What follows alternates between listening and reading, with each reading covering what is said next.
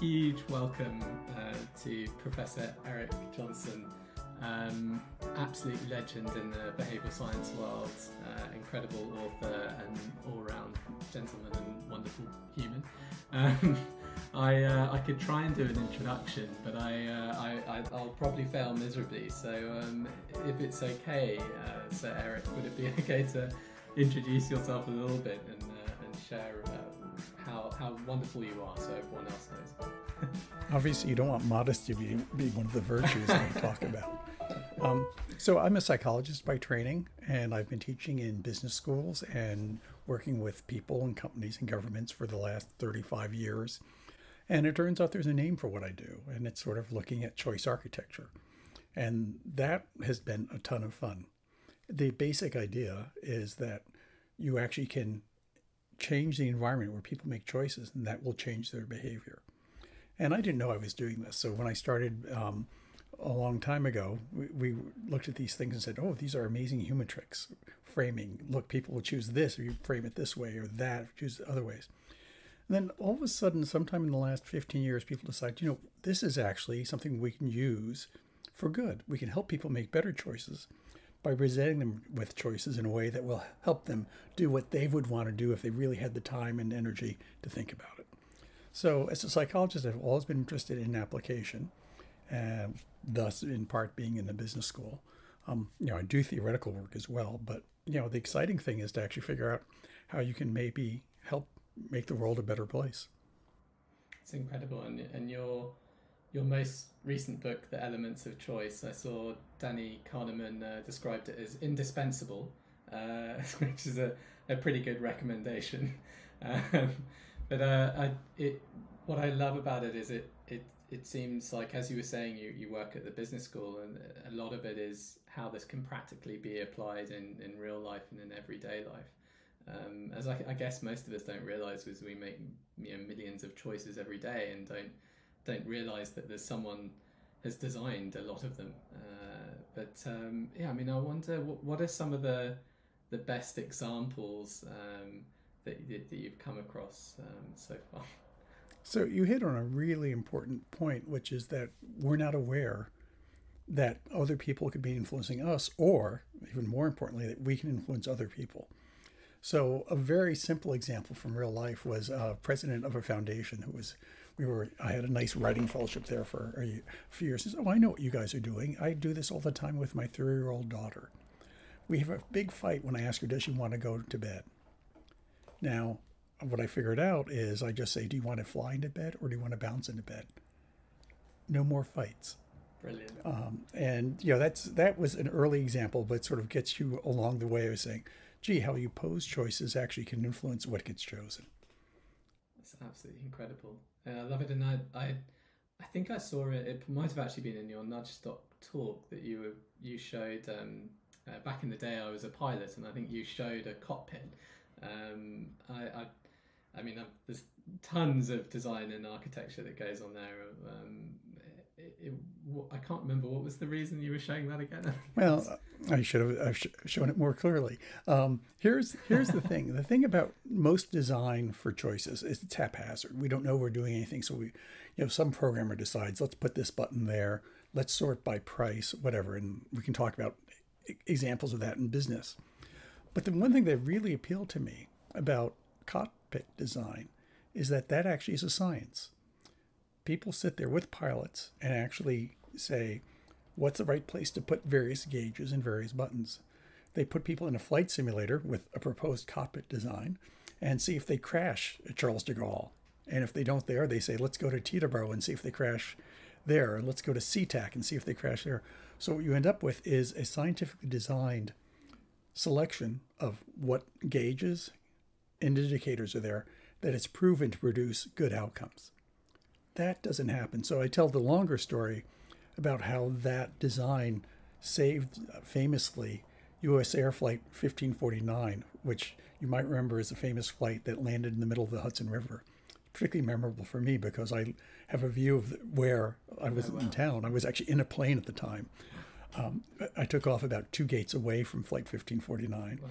But what was interesting is that that gauge, if you read the transcripts, allowed the pilot, Sully Sullenberger, to focus on the right things. That design essentially saved the plane. He was a skilled pilot, of course, but given a bad design, who knows what the outcome would have been. Mm. And I wonder, I've often wondered with, well, two things that, that came to mind when you were talking about that. One was, I think that that started to happen, wasn't it? The US Air Force designed, originally designed a, a, a US Air Force cockpit chair to be uh, designed for the average person, but of course there is no average person, so people kept on crashing the planes and they realised that actually everything needs to be adjustable. Um, but the thing I was going to ask was, um, uh, that I'm guessing that that you know, particularly when you're at a business school, you must um, see a lot of other industries must be able to learn from good examples from from different industries. If that makes sense. Um, sorry, I'm not using my words properly, but um, hopefully, hopefully you can understand what I'm trying to trying to trying to get to. It's, um, uh, have you seen that happen quite a lot? Where um, yeah, you... let's get back in a second or two to your point about mm. designing things for the individual. The ejection seat example you use is a good example, and not all people need the same design to make good decisions, and that's important. But let's come back to that. Um, the thing that you're, you're, that is interesting is that there's actually a surprising little amount of learning from one industry to the other. I mean, if you look at websites, they take a while and they've converged to having certain common features. But still, Amazon does not look like Netflix, does not look like the U.S. Airway site, does not look like. I mean, they, they, they there's some principles, and largely that learning comes because they hire the same consultants, but not because they have a good idea of what they want to do with their website or stores. I mean, stores have been with us, grocery stores have been with us for over 100 years. And there's some difference there, but it's taken that long for the standard model to emerge. Yeah, it makes a lot of sense. And uh, I guess, yeah, with I mean, with supermar- with supermarkets, I, I, I think I've heard you talk a lot about um, default premiums and defaults. Um, and I, I, I, I think you mentioned a famous example with Safari and Google. Is that right? It's uh, um, uh, actually Apple and Google, the uh, iPhone. Yeah. So if you take my iPhone here, it turns out my um, there's a default search engine there. And that search engine, of course, is very valuable property because it means whoever is seeing you type in a flight or tickets, you know, for a play, captures that information. Now it turns out that Google pays Apple an estimated $12 billion a year. B. That's like one quarter of what it would cost Elon Musk to buy Google a year just to be n- not the required search engine, but the default. Let me just explain what a default means. It means that basically it's the option that happens if you don't make an active choice. So it's pre selected. It turns out these days, it's actually relatively easy three or four clicks, and I could change to that. Most people, when I talk to them, don't even know they have a choice. And when you ask them to look, almost all of them have Google as their default search engine. So that is very powerful and obviously very valuable because this has been the case. This payment has been made by Google to Apple since 2014 and increasing wow. every year. Yeah, it must be nuts. I mean, I guess in a in a day to day sort of world, I know that um, when I was working in advertising, there's often a premium to be on the shelf at sort of eye level uh, you pay a, a, massive premium for that because I guess that would sort of also would that still be a default? Do you think if it's if it's sort of I, I don't call that quite a default. It has some right. of the same mechanisms, and one of the things I try really hard to think about is what's in common because many times in behavioral sciences you know chris people just have a list of here are a bunch of tricks you know we have a bunch of post-it notes but there really is one person and one psychology that's actually determining how those work so shelf position has in common that it gets you to think about something first, right? Because you think about it because it's right in front of you. Right. That's one of the ways defaults work. Defaults, you often ask yourself first, why is the default a good thing? So probably my most famous research, um, Richard Thaler says that they should put this on my tombstone, uh, is a graph about defaults and organ donation rates in various European countries. And it turns out those countries where you're a donor by default, which are called opt out countries, have rates that are closer to 90%. Those countries, like the UK until at least now, but perhaps change, and unlike Wales, which has the other default, in the UK, in fact, you're not a donor, as in the US, unless you choose to be. Now, that has a huge effect on people's willingness to be a donor.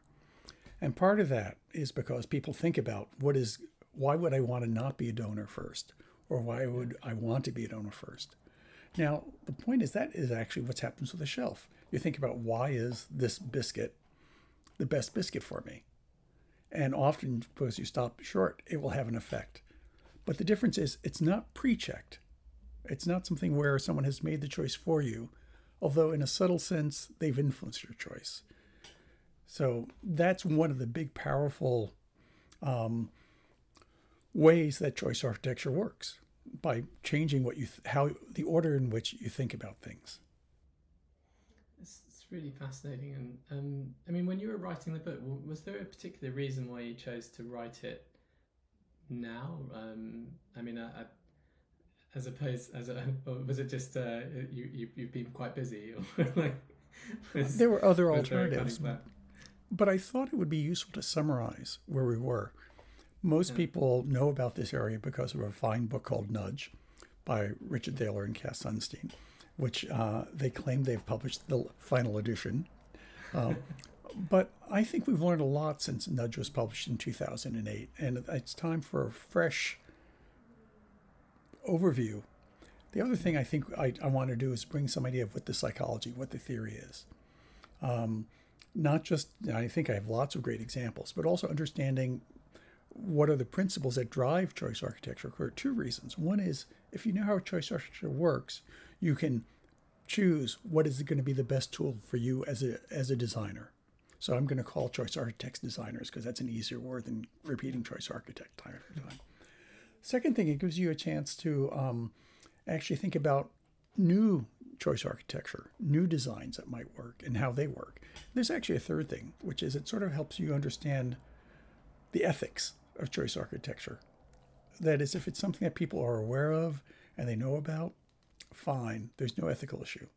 But if it's something like many defaults where people don't think the default influences their choice, then I think there's an ethical issue, particularly if you're trying to choose defaults that might be in your interest, but not in the deciders, the, the chooser's best interest.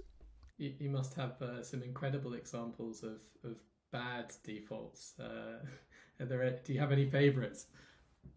Bad for the chooser, particularly. Um, yeah, yeah. There are certainly many, and you know you don't have to look far to find them. But one of my favorites is a court case that was brought by the American Federal Trade Commission. This website had basically give you got something for free, and then they had four choices underneath the thing you got for free. Only one of them was pre-checked, and it cost you ten dollars a month, and it appeared below the screen. So unless you scrolled up, you never saw it. Wow. So there's a default that, and obviously, since the FTC, the Federal Trade Commission, was involved, um, you know that they, they were told not to do that. But that's to me a good example of a very sneaky default, a very yeah. sneaky choice architect. Uh, do you think? I mean, lawmakers going to have to look at this more. Like, how how would they be able to judge some of these things as well? I mean, that that one sounded, you know, pretty clear cut. It was just horrendous. But um, I mean, I'd imagine these kind of bad bad bad defaults uh, happen a lot. I mean, maybe in particularly in the finance industry, maybe I'd imagine. Uh, oh, certainly in finance. Um, also, just think about when you go to a website and it asks you to make a decision about the cookie policy. You'll notice one button saying leave things alone is typically bright red or bright blue. The hmm. other button that says I want to ma- I want to manage cookies is hmm. usually gray on gray. It's very hard to see. Um, so how would you regulate that is a very good question. And it's not an easy question to answer because choice architecture is always going to be there. And hmm. sometimes you want an option that most people will choose to be the red button. So, for example, um, here's a here's an example. There are conferences where you get to choose the food. You know, do you do you want different foods to have different colored buttons? Yeah. You know, I think that's that's you know very interesting. You may, if you want to encourage, say it's an environmental conference. This has actually been done. You want to encourage people to eat vegetarian. Maybe you make the vegetarian button red, and the meat button harder to see. Given most people going to that conference probably think that's a good idea, you've actually increased, you know, the number of people who get what they want. So Yeah. it's more difficult than saying the buttons have to be the same color. Yeah, I'd imagine. Um, and I mean, I guess when you're when you're looking at choice choice architecture, is there a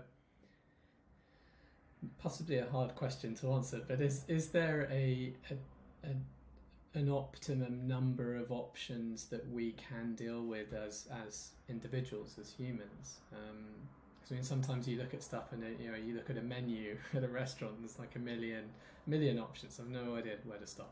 Um, Yeah, and, and there's this whole literature that talks about the curse of choice. In German, even rhymes. It's called the Qual der Wahl.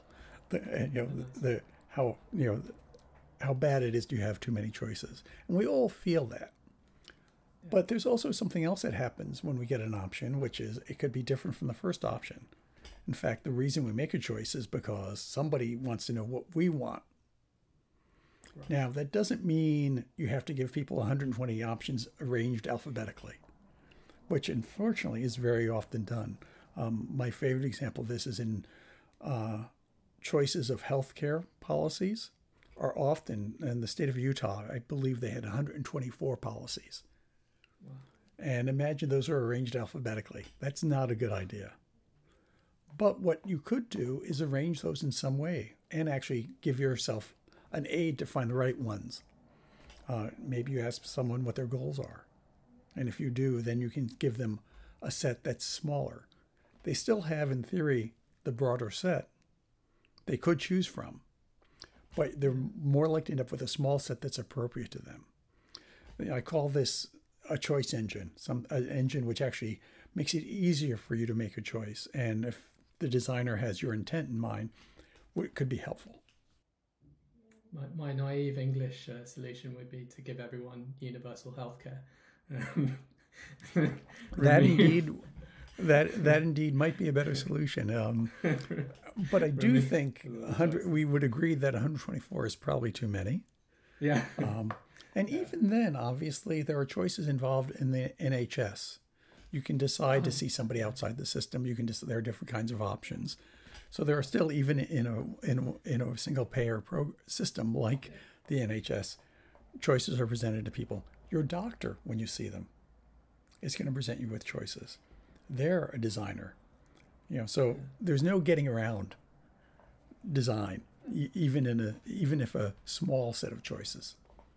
Well, that that sort of tips that you use in your own life to help you make make better decisions when you're confronted by an onslaught of options. Um, That may be another reason I wrote the book is to teach myself what I think I should do.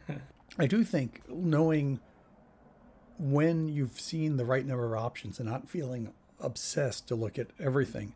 At the same time, you know, I just was booking a hotel. You know, I wanted to make sure that I looked at more than one option. It turns out when you look at people's behavior on websites, they tend to only click through to one hotel. And economists have looked at that, and that costs them money. They should be searching more. Um, and so, what we should be doing, and what I should be doing when I design things for myself, is making search easy. So, if I am going to give you five or six options, maybe I should say, these are the ones that are close to the airport but more expensive. These are the ones that are farther from the airport but less expensive. Which do you want? You know, here's the average price. So you can actually arrange the choice in a way that makes a big number of options more feasible. Make, makes a lot of choice, a lot of a lot of sense, and um, I think I was I was reading a lovely article from you. Um, I think you posted the other day on. I was going to say the Wall Street Journal, but I might get this wrong. It was on uh, uh, how to choose the right the right credit card for you or the right type of card that's right for you. I think that's something that people often struggle with is uh, is, is how to get that right because it's also written and it's so complicated uh, the, the the paperwork that you get with all of that sort of stuff and then the way that they display the figures and the interest rates are also often uh, often done uh, done a bit strangely but um, yeah have you got any advice on that actually well, well, I think there are a couple things. One thing you're pointing out that actually this is a case where it's probably the case that complication doesn't help you make a better choice. In fact, there's something very fundamental about credit cards that makes it hard. And it's true of most consumer finance, which is that you have properties that are going to go against each other. What we academics call negatively correlated. You're good on one, you're going to be bad on the other. So for credit cards, for example, that's often um, there's an annual fee, which is the fee that you're charged for your balance over time. And then there's a teaser rate, it's sometimes called, or an initial introductory rate. And that, as actually it turns out, the lower the introductory rate, the higher the long term rate's going to be. So you can't just pick one. I want the one with the lowest introductory rate because you're going to end up paying more money later. And so that is a good example of where it's very difficult um, what I suggest in the article is that you can actually just average those two. If you know you're going to have a credit card for for two years, you can actually figure out what's the average interest rate over that. Then now you have only one number to worry about, and that's going to be a lot easier. So it's being smart. You have to do some, as the British would say, maths, but yeah. you can make those maths easier by doing things like that. Um, credit card choice is very difficult. I uh, I did spend some time uh, as a senior advisor at the uh, equivalent, the U.S. equivalent of the Financial Conduct Authority, which is called the Consumer uh, Financial Protection Bureau, and it's amazing um, how difficult some consumer choices are. Um, and that's a place where you know most people just want to make sure the information is there, and it's hard for them to think about how to present the information in a way that will make consumers make better choices. But as the director recently pointed out in a blog post, if we can make the information easier to process, the markets become more competitive. And actually, consumers will be better off if the market's competitive. So there's a sense in which bad choice architecture actually is in some firms' best interest, not the best firms, actually the mediocre firms. But it's in the the the best interest of mediocre firms, but not in consumers' best best interest. And actually, I think a really important role of regulators is to make sure people can make intelligent choices.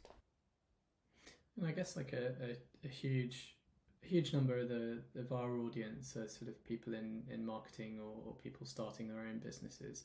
Um, do you have any sort of advice that you normally give give those sort of people? Um, some apart from obviously read your book, uh, tip number one. Um, and buy buy copies for all your employees. Yes, um, of course. but I, I do think there's a generic thing, and I find this all the time with my students I teach at Columbia Business School. And they think about the product the way they think about it. They don't think about the product the way their customers think about it. You know, they might do a focus group, but even then they don't really necessarily listen.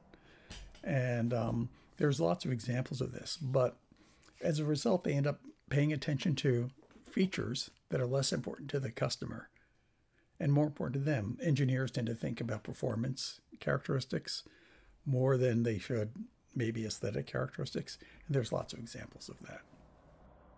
So, so we all have our own biases, I guess. Um, so is the way to overcome that then just make sure you have ask more more questions or ask opinions from different people uh, and certainly listening is useful um, yeah. you know one of the things that is often done with websites that can be done anywhere is not a focus group because then people are talking to each other but actually just listen to one person going through the site and seeing where they're confused another way of doing it which is a little which is quite a bit more techy actually but increasingly doable is you can watch people's eyes as they look at the website, eye tracking.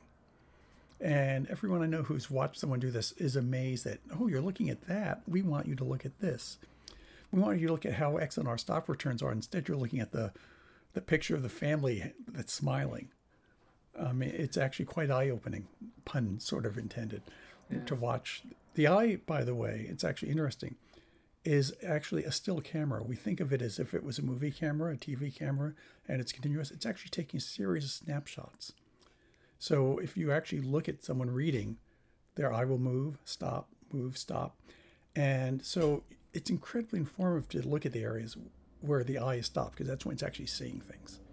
So one way to get outside of your head, inside your consumer's head, is to actually watch your consumer make the choice using eye tracking. Yeah, it's a fascinating thing, and I, I, remember. Um, I mean, it's possibly not not related, but it, it's sort of uh, we're talking about the way that the eye acts as a camera and sort of has a you know we all have a sort of a standard refresh rate of uh, of, of everything, which is why the motion appears smoothly. Um, but uh, I remember always always thinking in the back of my head, why why do birds always only fly out of the way of our cars at the last possible moment? Uh, it's like they're they're sort of uh, are they thrill seekers or something? And and I remember a, a scientist telling me that they have a much higher refresh rate um, on their on their eyes. So to them, it looks like the car's going you know half the speed that we're we're going. So they're like, oh, we've got loads of time to move. uh, every now and then they don't judge it right, but it's almost if we were looking at the bird, it would be like we're moving in slow motion because their refresh rate is much higher. Anyway, totally random thing, but um, no, but you, uh, but, but, interesting. You, I mean, our eyes, you know, are literally how we make decisions along with our memory. And if you understand what information someone's looking at, you're going to understand a lot more. Sort of like you're trying to understand the bird. Yeah, yeah. It's uh, I love I love ask, asking random questions. Um, the uh, uh, speaking of a random question, I I um I think I heard that you had an amazing mentor, um, and I, I, I was looking up a little bit about him, but um yeah, I wondered if you'd mind sharing a bit of that story because it's. Uh... I've been incredibly lucky, um, um, and I do think it's luck. Um, I went to Carnegie Mellon for graduate school, and um, the person who was soon to become the first psychologist to win the Nobel Prize was a amazing man named Herbert Simon, who started out in political science and sort of ended up doing computer simulation, um, very well known. And, you know, it was actually quite a, an interesting thing. And he had a story which I loved in one of his books, which is um, quite relevant to what we're talking about. He says, Imagine you're at the beach and you're watching an ant, and the ant is zigzagging and it looks very complicated. He says, it turns out that, of course, the ant has a very simple goal. It wants to get from the, the ant hole to the food and back. What's making the behavior complicated is the environment. They're avoiding stones and avoiding feet of people. You know, what they're doing is actually trying to get from A to B, but do it while surviving. And what this really means is that if we're trying to understand someone making a decision, the person is complicated, certainly more complicated than the ant but the environment is what's producing a lot of the behavior that looks complicated. So that you know was was very memorable. And then the other person who I, um, many people were great mentors, but another person who was very influential. So I then got to do a, a postdoctoral fellowship thanks to the National Science Foundation with uh, Amos Tversky, who was wow. would have been the second or tied for second psychologist. Unfortunately, he passed away before they gave the award to Danny Kahneman. But uh, that was actually a, a, wonderful year that I spent uh, at Stanford working with him. What What was Amos like? Was he um, as as sort of uh, as as fun and uh, as as Danny? They, I mean, they might, I'm guessing they must have had. Different they, but if you if you if you I mean you don't have to take my word for it. Michael Lewis in uh, his book has described yeah. them as wonderful opposites, um, and but you know, as a young PhD student, or at that time freshly minted PhD, there's another word that would come to mind, which is intimidating. Right. not that they meant to be, but you know, particularly Amos, who I knew well, was very fast. And you know, writing with him back in the days where people wrote on paper, you know, I would hand him my printout of my nice, you know, best draft, and about a third of it might live. Um, and he was right. It was much better. I hope one of the things I've learned to be is a better writer as a result of that. Uh, um, well, I'm sure you are if your book reviews are anything to go through. Uh, it's, uh, it's, it's, it's, it's got a lot of praise from everywhere around the world. So, um, I mean, congratulations. I think anyone who's trying to help people uh, become uh, or make better choices and, and, and, make their lives a little bit easier is uh, yeah, it's always an incredible human in my book. So bravo on you uh, for for your your great work. Um, I uh, I wanted to end by just asking you a really uh, silly question uh, that we tend to ask everyone on the on the on the podcast, and it's uh, if you had to, you know, would you rather always sing whenever you had to talk, or dance whenever you wanted to walk? It's interesting because I have been an amateur musician, and um, I I'm a better musician, but worst vocalist than I might be a dancer. So I, I think the, the dancing might appeal to me, but only because I'm such an awful singer. Um, on the other Any hand, if you the type of dancing, oh, um, there there there's an old cartoonist Jules Feiffer who used to talk about interpretive dance. That's probably what would would emerge. It would be part of the nice. communication. Um, but it's, it's it's it's a it's a great silly question. Now, what I really would want to do is play bass, which is my musical instrument. Um, I think that would be a lot more fun. Well, that that that, that can be the answer then. Dance and play bass, or just play bass. Uh, um, and um, yeah, I mean, where, where uh, if, just if people want to, obviously, if they want to buy your book, uh, the best place to go, I imagine, is any good bookshop, um, or if you've got access to the internet, probably Amazon is your friend. Uh, uh, but there are other websites, of course, that you can go to. And, and there's actually um, a website, theelementsofchoice.com. All right. Marvelous. And just, you know, and, uh, there, there, are a lot, there are many Eric Johnsons, including, by the way, a Grammy Award winning guitarist, who's not me, um, but Eric J. Johnson, usually you'll, you'll find me. so, yeah, the elementsofchoice.com, uh, best website to go. Uh, we'll put the link uh, in the in the description here as well. But um, so Eric, thank you so much for, for taking the time uh, to talk with us. I, I really appreciate it, and um, yeah, it's been a, a, such an honour, and, and really thank you for all you do. Um, and, and, I hope you keep on doing it uh, for a long, long time. Uh, it's very inspirational. So thank you. Thanks. Chris, thank you so much. It's been a lot of fun. I hope your listeners will enjoy this.